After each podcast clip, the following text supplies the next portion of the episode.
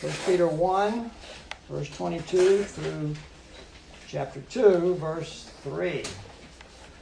Let's hear the word of the Lord.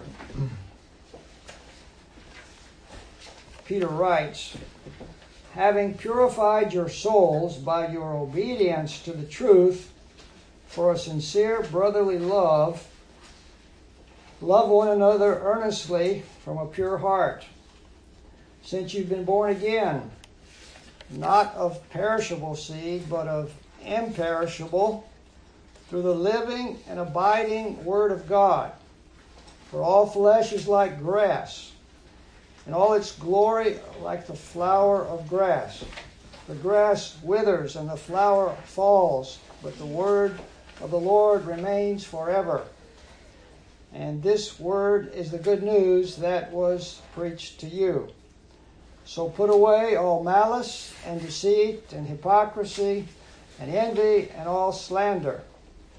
Like newborn infants, long for the pure spiritual milk, so that by it you may grow up into salvation, if indeed you've tasted that the Lord is good. Let's pray together. Father, we come once again before your word. We ask for the aid of your Spirit to understand your word, to receive it to our, into our minds and hearts. May your word accomplish its good, sanctifying work in us. So we commit this time to your blessing. In Jesus' name we pray. Amen. We've been studying this book of First Peter for a number of weeks. Up to this point, we have been seeing that Peter has been laying out for us the greatness, the mercy, and the glory of the salvation that God has given to his people. One thing that stands out so clearly in what we've been studying is that salvation comes to a lost and sinful people only for one reason by the plan and the intervention of God. Salvation is of the Lord. Amen. Its conception was in the plan of God. Its origin was before the creation of the universe. Its execution was established in the sending of the Son of God to earth to shed his blood and rise from the dead on the third day. And its ultimate goal is the glory of God, that God might be glorified in the salvation of sinners. In addition, this great merciful work of God is something that not only began in the sovereign grace of God, but it continues in the same way. We're not saved by the grace of God and then left to flounder around on our own like so many fish poured out from a net on the floor of the fishing boat as they're flopping around helplessly. No, that's not our Christian lives. It's quite the opposite. One of the greatest verses uh, in this letter of First Peter, I think, is verse 5, which says, Speaking to the people of God, who by God's power are guarded through faith for salvation, ready to be revealed in the last time. We are being guarded by God's power. We don't have to try and depend on our own power, which is not much. We're being guarded. It's present reality, and it's going on. It will never stop. You can't be in any better position than that to be guarded by the Almighty God's power. Well, this salvation from sin and this deliverance from the righteous judgment of God is something that comes to us totally in the initiative and the work of God. Again, Peter says in verse 3 of chapter 1 He has caused us to be born again. Why were we born again? It was not our plan, but God caused us to be born again. If you're a Christian today, you didn't birth yourself into the kingdom of God. He caused you to be born again. God did it, not you, not your intelligence, not your good works, not your good looks, but God's mercy and power. So, Peter has been showing us how the great mercy of God had come to these Christian people and yanked them up out of the kingdom of darkness and set them down in the kingdom of light. The way a father would yank his toddler out of the street who had wandered out in front of an oncoming car. And all this is the supernatural work of the living God. He tells these Christians that they received the good news of the gospel from preachers who were anointed by the Spirit of God. It wasn't just mere words of men that they were listening to, but they were words anointed by the Holy Spirit. He enlightened their minds and he gave them understanding of the gospel. Well, when we share the gospel, we have to be totally dependent upon the Spirit of God to make these things known and clear to the people that God may give us opportunity to talk to. This is the saving work of God he transfers people from Satan's captivity to Christ's lordship. But that's only the beginning of his gracious work in the lives of his people. Peter tells these Christians in verse 13 prepare your minds for action. You've been signed up, you've been recruited, you've been drafted into the Lord's army to do spiritual warfare on the earth in the name of Christ. He tells him also in verse 15 to be holy as the Lord is holy. Well, there's a great motivation for them and for us to live holy lives. It's because of the enormous price that was pre- paid for us to be rescued. The price was Christ's precious blood. Mm-hmm. It was not gold and silver. And his blood that was shed on Calvary's cross was not ordinary human blood, but it was the innocent blood of the sinless Son of God. It was sinless blood. It had the power to remove sin. You see, Christ Jesus is the whole key to our salvation. Had he not come, we never would have been saved. We read in verse 21 that these believers, through Christ, through Him, are believers in God, who raised Him from the dead and gave Him glory, so that your faith and hope are in God. So it is what Christ did that made these people believers in God. Are you a believer in God today? If you are, it's through Christ that you came to God. Our faith is tied to a historical event, an event that was witnessed by many reliable witnesses and recorded in written records. The best and most uh, numerous documents from ancient history are from the New Testament.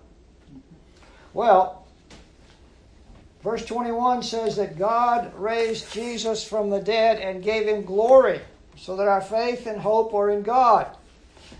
It's Jesus' resurrection from the dead on the third day that is the foundation of our faith. He was glorified when he ascended to the Father. And there he was crowned with honor and given kingship over the kingdom of God. And from there he poured out his Spirit upon his people the invisible Spirit working in our hearts and minds confirms to us and certifies to us that Jesus did die and rise from the dead. The Holy Spirit. Again, we cannot emphasize enough the work of the Holy Spirit. He's the one who awakens faith in us. He gives us spiritual life where there was none. He regenerates us from spiritual life, or rather from spiritual death to spiritual life. And from there, He continues to work in our lives, helping us to grow in our understanding of the Word of God, to grow to be uh, more spiritual, spiritually mature Christians. You see, this growth in spiritual maturity is not something that happens overnight. It's a lifelong process. It's often not an easy process. The trees of our lives have to be periodically or regularly pruned. And pruning hurts. Sins and habits that we used to practice have to be pruned off with clippers, invisible clippers of God, and sometimes we experience the discipline of the Lord. As a loving father would discipline his children to help them because he loves them, to put away their bad behavior and develop instead good behavior. So, what we have read today, these uh, verses, are all tied and linked to what went before. So, in light of what Peter has been saying about this great and gracious salvation, he begins in verse 22 and says, Having purified your souls by your obedience to the truth. Notice, Peter does not say, You need to purify your souls. He says, Having purified your souls. It's already happened. He doesn't say you need to obey the truth. He says, having purified your souls, how did you do it? By your obedience to the truth. It's already happened in their lives. How do we know they obeyed the truth? Well, they obeyed the gospel. They heard the gospel. They received it. They repented. They believed. They were obedient to the call of God. They heard the truth from the lips of the preachers. They submitted to it it was the work of God, so they were obedient to the truth. And this resulted in the purification of their souls. This is a present reality in the lives of Christians. The powerful presence of the Holy Spirit, He enters our lives and begins a mighty work. Spiritual realities come alive overnight. And then a long process begins affections, loves, and desires that were once there, that were sinful, begin to drop off and fade away. A new day dawns in our lives. And we see the effect that it had on these Christian believers. He says here, having purified your souls for sincere love, uh, your obedience to the truth resulted in a sincere brotherly love.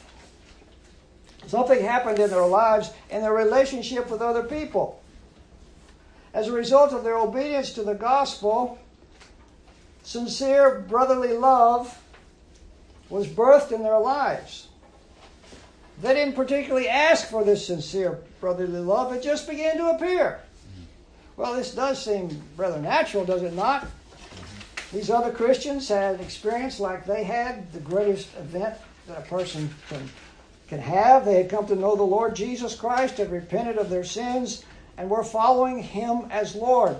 This was the common experience of all these Christians. So they would naturally love people who had experienced what they experienced, who loved the one that they loved, the Lord Jesus Christ, who had become all members of the family of God. They were new people in Christ. So just getting to know these people would produce a, camaraderie, a fellowship.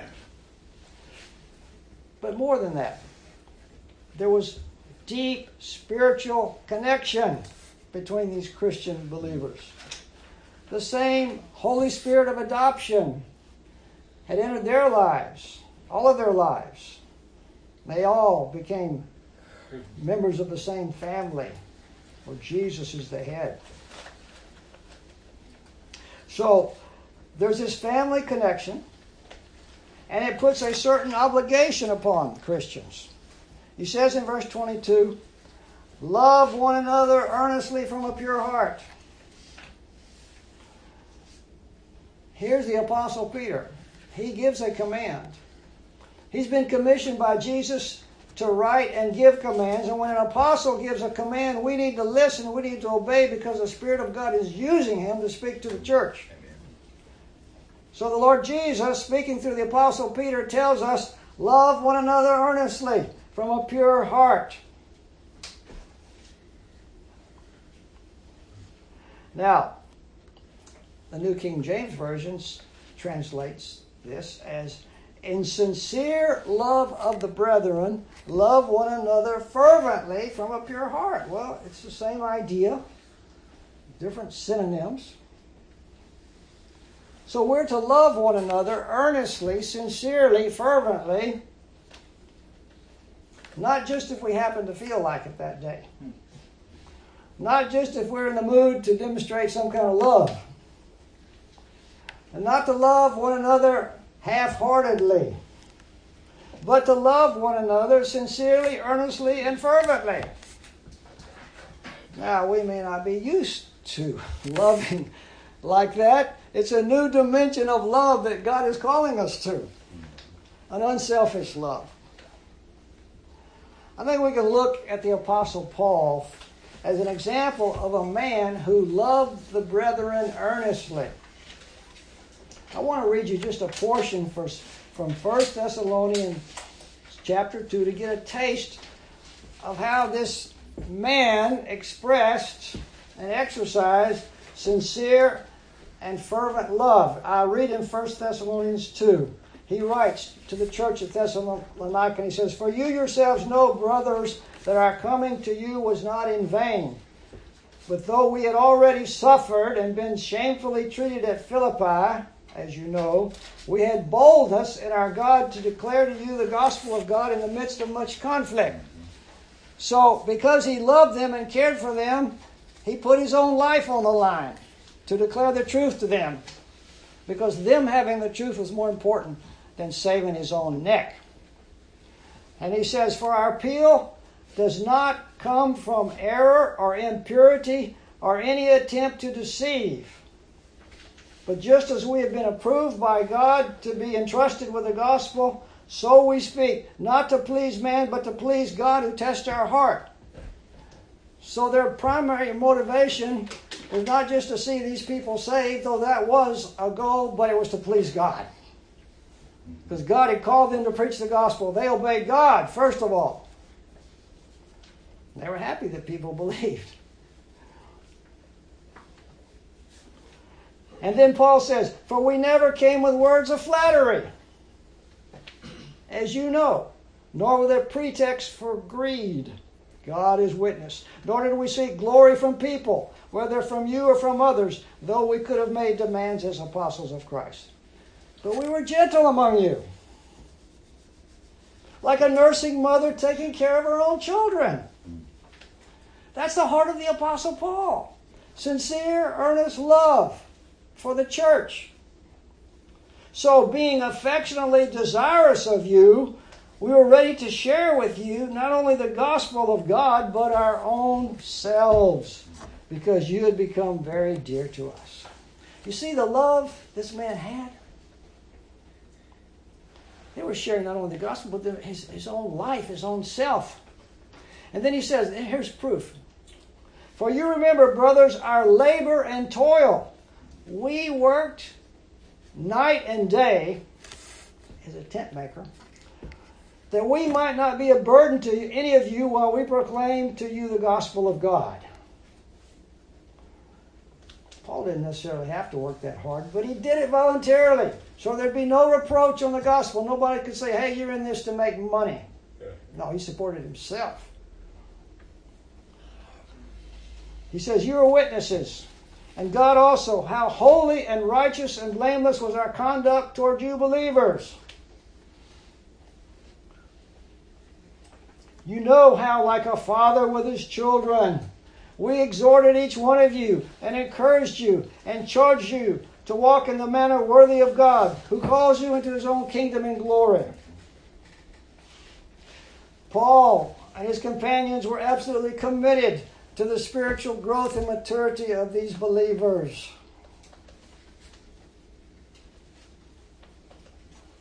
Well, we're to love one another from a pure heart, and Paul certainly did this. He brought these people to faith in Christ and then he instructed them in the faith. He even worked with his own hands so he would not be a burden to them. He demonstrated sacrificial love. So, how are we to love one another? We're to look out for the highest good in our brother or our sister, being truly concerned for their well being, not just with words, but in reality. Jesus said, You shall love your neighbor as yourself. And Paul wrote about this kind of love in another place in Philippians 2, chapter, uh, chapter 2, verse 3, he says, Do nothing from selfish ambition or conceit, but in humility count others more significant than yourselves. Let each of you look not only to his own interest, but also to the interest of others. You see, this is a group of people who are concerned, looking out for one another. The church. Have this mind among yourselves, which is yours in Christ Jesus, though he was in the form of God, did not count equality with God as something to be grasped, but emptied himself by taking the form of a servant. So we're to follow the model of the Lord Jesus Christ, who humbled himself and took the form of a servant. Jesus said to his disciples in Mark 9:35, he sat down and he called the 12 to him and he said, "If anyone would be first, he must be last of all and servant of all."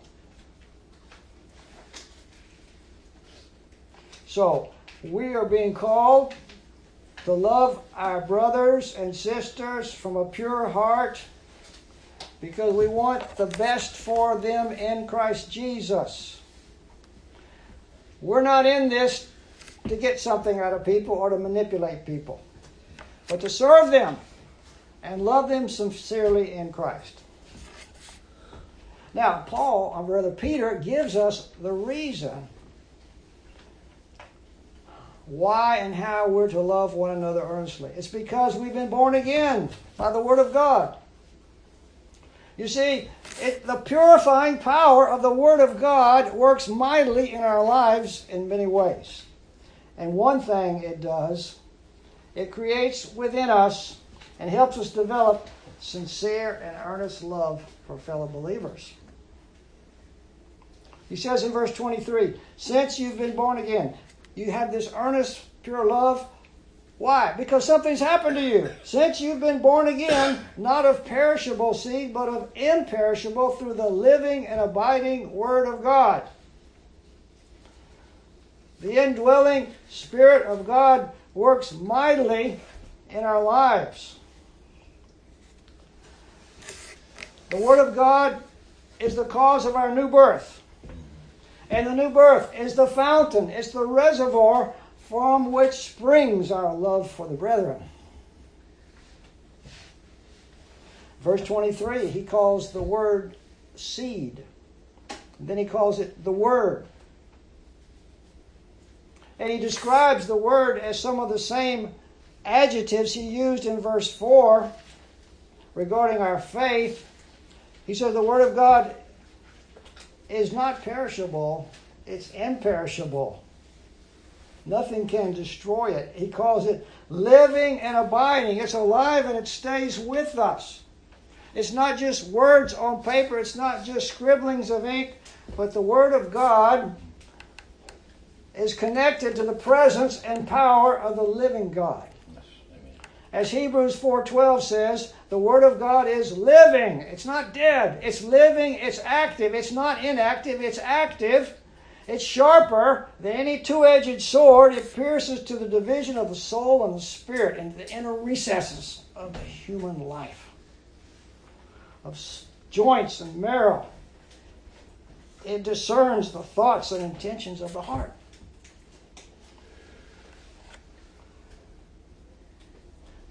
This indwelling Holy Spirit is what changes us, and He begins to work in us from the inside out so that our words and our actions begin to reflect more and more the work of God internally. Now, Peter has got the Word of God in his mind and he recalls Isaiah chapter 40, verses 6 through 8, which says, All flesh is like grass, and all its glory like the flower of grass. The grass withers, and the flower falls. But the word of the Lord remains forever. Peter is contrasting here the frailty, the transience, that is the temporary nature of human life, with the enduring reality and power of the Word of God. Peter says all flesh, and he has in mind primarily human life, is like grass that grows out in the fields. It may have flowers in the spring, but as the hot summer comes along, the flowers wilt, the grass begins to die. Here in Texas, in late March and through the middle of April, we have bluebonnets. They come out on the roadsides, but they only last two or three weeks. Then they're gone for another year. It's like our human lives. For a little while, we take up space on the earth, we breathe the air. But then things begin to happen. The years begin to build up. Sickness may affect us, accidents may catch us, and we begin to fade and wither, and then we die. This is the weak nature of our humanity. We're just temporary residents on planet Earth. In the very beginning of this letter, Peter, in fact, calls Christians elect exiles. They're living in a country not their own. Planet Earth is not their own country. They have a better country in the future. So they're sojourners, they're pilgrims here on the way to the city of God. God's word remains forever. God's truth, God's will. God Himself remains forever. Jesus said, Heaven and earth will pass away, but my words will not pass away. And Peter makes this comment at the end of verse 25. He says, And this word is the good news that was preached to you. The word of the Lord is the gospel, the good news. It remains forever because it's centered upon the living Lord Jesus Christ who rose from the dead on the third day and sits at the right hand of God the Father. He arose on the third day, never to die again, as Hebrews 9:28 says. So Christ, having been once been offered once to bear the sins of many, will appear a second time not to deal with sin, but to save those who are eagerly waiting for Him. It's the living Word of God, the Lord Jesus Christ. Our belief in Him, our faith in Him, our belief in the truth of the gospel that causes us to be born again. God causes us to be born again. And this new birth generates within us sincere brotherly love for one another. Yet we still live in this world.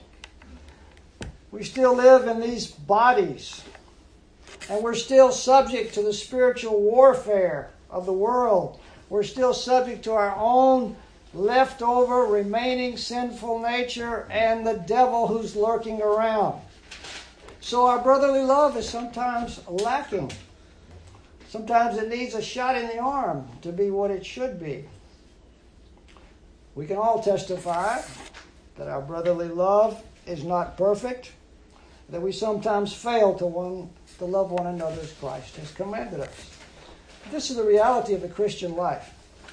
We've been born again, the Holy Spirit has entered our hearts, yet we still wrestle with our old sinful nature.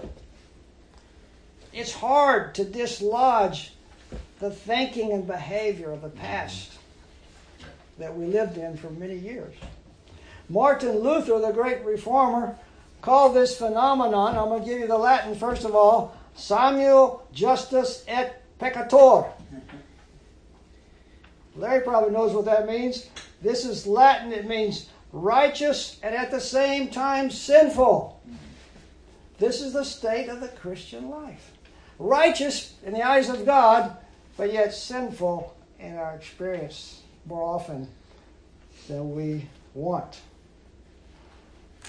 By God's grace and calling and His declaration, we're righteous in God's eyes and in His accounting book. But at the same time, we still commit sin. It's a strange phenomenon, but it's reality. When God saves us, though He's yanked us out of the kingdom of darkness and placed us in the kingdom of Christ, He does not yank all sin out of our lives overnight. It doesn't happen. He leaves us here on earth to be tempted and tried to wrestle with our sinful flesh, the allurements of the world, the temptations and harassments of the devil. It would have been a lot easier for us if he just yanked us out of the world and take us to heaven and have smooth sailing from then on. But he leaves us here to serve him, to grow in the knowledge of his word, to glorify him in the midst of these problems and harassments so that we can grow spiritually, so we can bring him glory on the earth in the midst of all these enemies that are fighting against us. He leaves us here to fight the good fight of faith. He leaves us here to engage in spiritual combat with these enemies. But He doesn't leave us alone or without help. He gives us His Word, He gives us His Spirit, He gives us His church, the people of God, to stand with us, mm-hmm. to assist us in our pilgrim journey to the city of God and he accompanies us every step of the way. Jesus said, I am with you always. By his Holy Spirit, he's with us. He never leaves us nor forsakes us, says Hebrews 13:5. So, the New Testament, because of this reality of the Christian life, it's full of commands to us regarding forsaking sin. The next verse, 1 Peter chapter 2 verse 1 says, "So put away all malice and all deceit and hypocrisy and envy and all slander." This sentence begins with the word so. So has the same meaning as therefore. Because we've been born again by the eh, the living Word of God, because the gospel of Jesus Christ has come to us, because the very life of God has graciously entered our hearts, we've been given something. We've been given an innate, natural love for the people of God. Yet our love is imperfect and it sometimes fails. So we need to be commanded. We need to be exhorted. We need, we need to be reminded of exactly, specifically, how we're to love one another. It's very helpful to have these commands. We need to be reminded of certain attitudes and mindsets and behaviors that we both need to forsake and others we need to take to ourselves. So Peter says, Put away all malice and all deceit and hypocrisy and envy and all slander. Now, Peter would not have given this command if he had not been aware that these sins still existed in the church mm-hmm. and even in his own life. He says, Put these things away. Just like you, you take an old expired driver's license and you put it away in a drawer. Put it away. You don't use it again. Same idea in other places of taking off the old clothes of sin and putting on the clothes of Christ's righteousness. Now, says, put away malice. What is malice? Well, it has to do with evil intent towards another person. All these five sins have to do with interpersonal relationships. Not relationships with God, but directly with relationships with one another. Evil intent toward another person to do him harm. Something like the present leader of Russia is doing with Ukraine. He wants to hurt Ukraine, he wants to destroy it as a nation.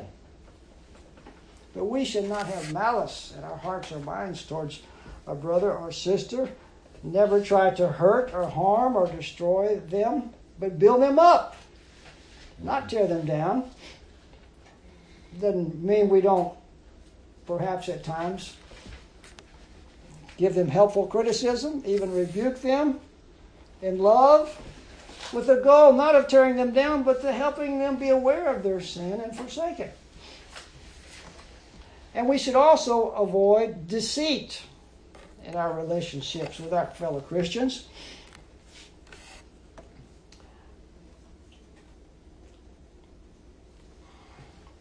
So it's possible that you and I may, at times, treat another brother or sister with one of these sins. You mean a, a Christian would do this? Well, yes. We're not perfect. You mean a brother would treat another brother with one or more of these sins? You mean a, a Christian spouse would treat their spouse with one or more of these kinds of sins? Well, yes. These sins are lurking in the hidden places of our minds and hearts, and sometimes they rear their ugly heads. And they, cause harm in our interpersonal relationships. So we don't want to be deceptive, to deceive one another. To deceive another person is not being honest. It's lying, it's tricking. We want to avoid that. And we don't want to be hypocrites, pretending to be more spiritual than we really are, just like Ananias and Sapphira in Acts chapter 5. Want everybody to think how generous they were, giving all their money to help the poor, and they're really holding some back. The Holy Spirit didn't appreciate that. He struck them dead for their hypocrisy. Now it's interesting, the three sins, uh, the, the last three, Hypocrisy, envy, and slander are all in the plural form in the original Greek language. So uh, it reads, put away hypocrisies, plural, and envies, plural, and slanders, plural. I wonder why Peter put these in the plural. I think it's because these sins can be numerous. They can be doubled or tripled in our lives. If we're a hypocrite in one situation, we're allowed to be a hypocrite in another situation.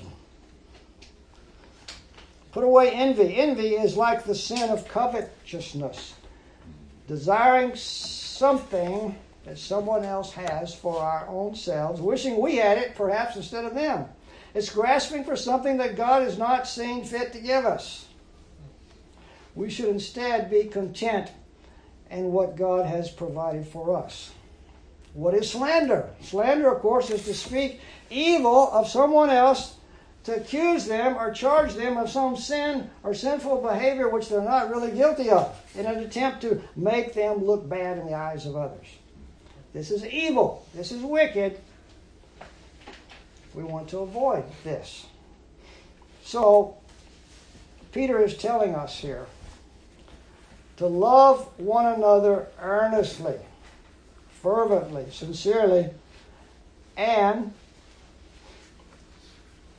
to leave off, to put away these interpersonal relationship sins. Now, there's one more thing he says here. Chapter 2, verse 2 says, like newborn infants, long for the spiritual, the pure spiritual milk, that by it you may grow up into salvation. Long for pure spiritual milk, like an infant longs for milk. When a baby, a newborn baby, gets hungry, they cry for food. They only have one thing in their in their mind and their being, and that's to have some milk. Give me some milk. They cry until they can have some milk. To take that milk, that nourishing food, is the only thing that concerns them that satisfies them. Well, that should be our attitude also, especially as new believers, to feed upon the spiritual milk of the Word of God, to desire it, to crave it, to take its truths into our being, to drink long of that spiritual milk of the Word of God which nourishes us and strengthens us and gives us life. Even as we become mature Christians, we never outgrow our need for spiritual milk, even as physically. We maybe used to drink a lot of milk when we were kids, but it doesn't mean we never drink it as adults. It can still nourish us and sustain us. Lastly, he says in verse 3, chapter 2, if indeed you've tasted that the Lord is good. Yes, if we have tasted of the Word of God, it whets our appetite. We want more. Because it brings us life and enlightenment and truth and health and wholeness and peace and joy. Yes. Amen. It's delicious to our souls, to our spiritual life. To taste this heavenly food increases our desire for more of it. We become addicted to it. That's a good addiction. To always feed upon the living Word of God, to grow stronger in our knowledge of God and of His salvation. So, the Apostle Peter, commissioned by the Lord Jesus to teach the church, gives us three instructions today. He tells us to love one another earnestly, sincerely, to leave off, to put away those interpersonal sins which can still raise their ugly heads from time to time. Let's cast them away and not tear down, but build up our brothers and sisters. And let us treasure the Word of God. Long for the pure spiritual milk of the Lord. Let us feed upon it. Grow strong in it. Not neglect the Word of God. Let us put it into practice in our lives.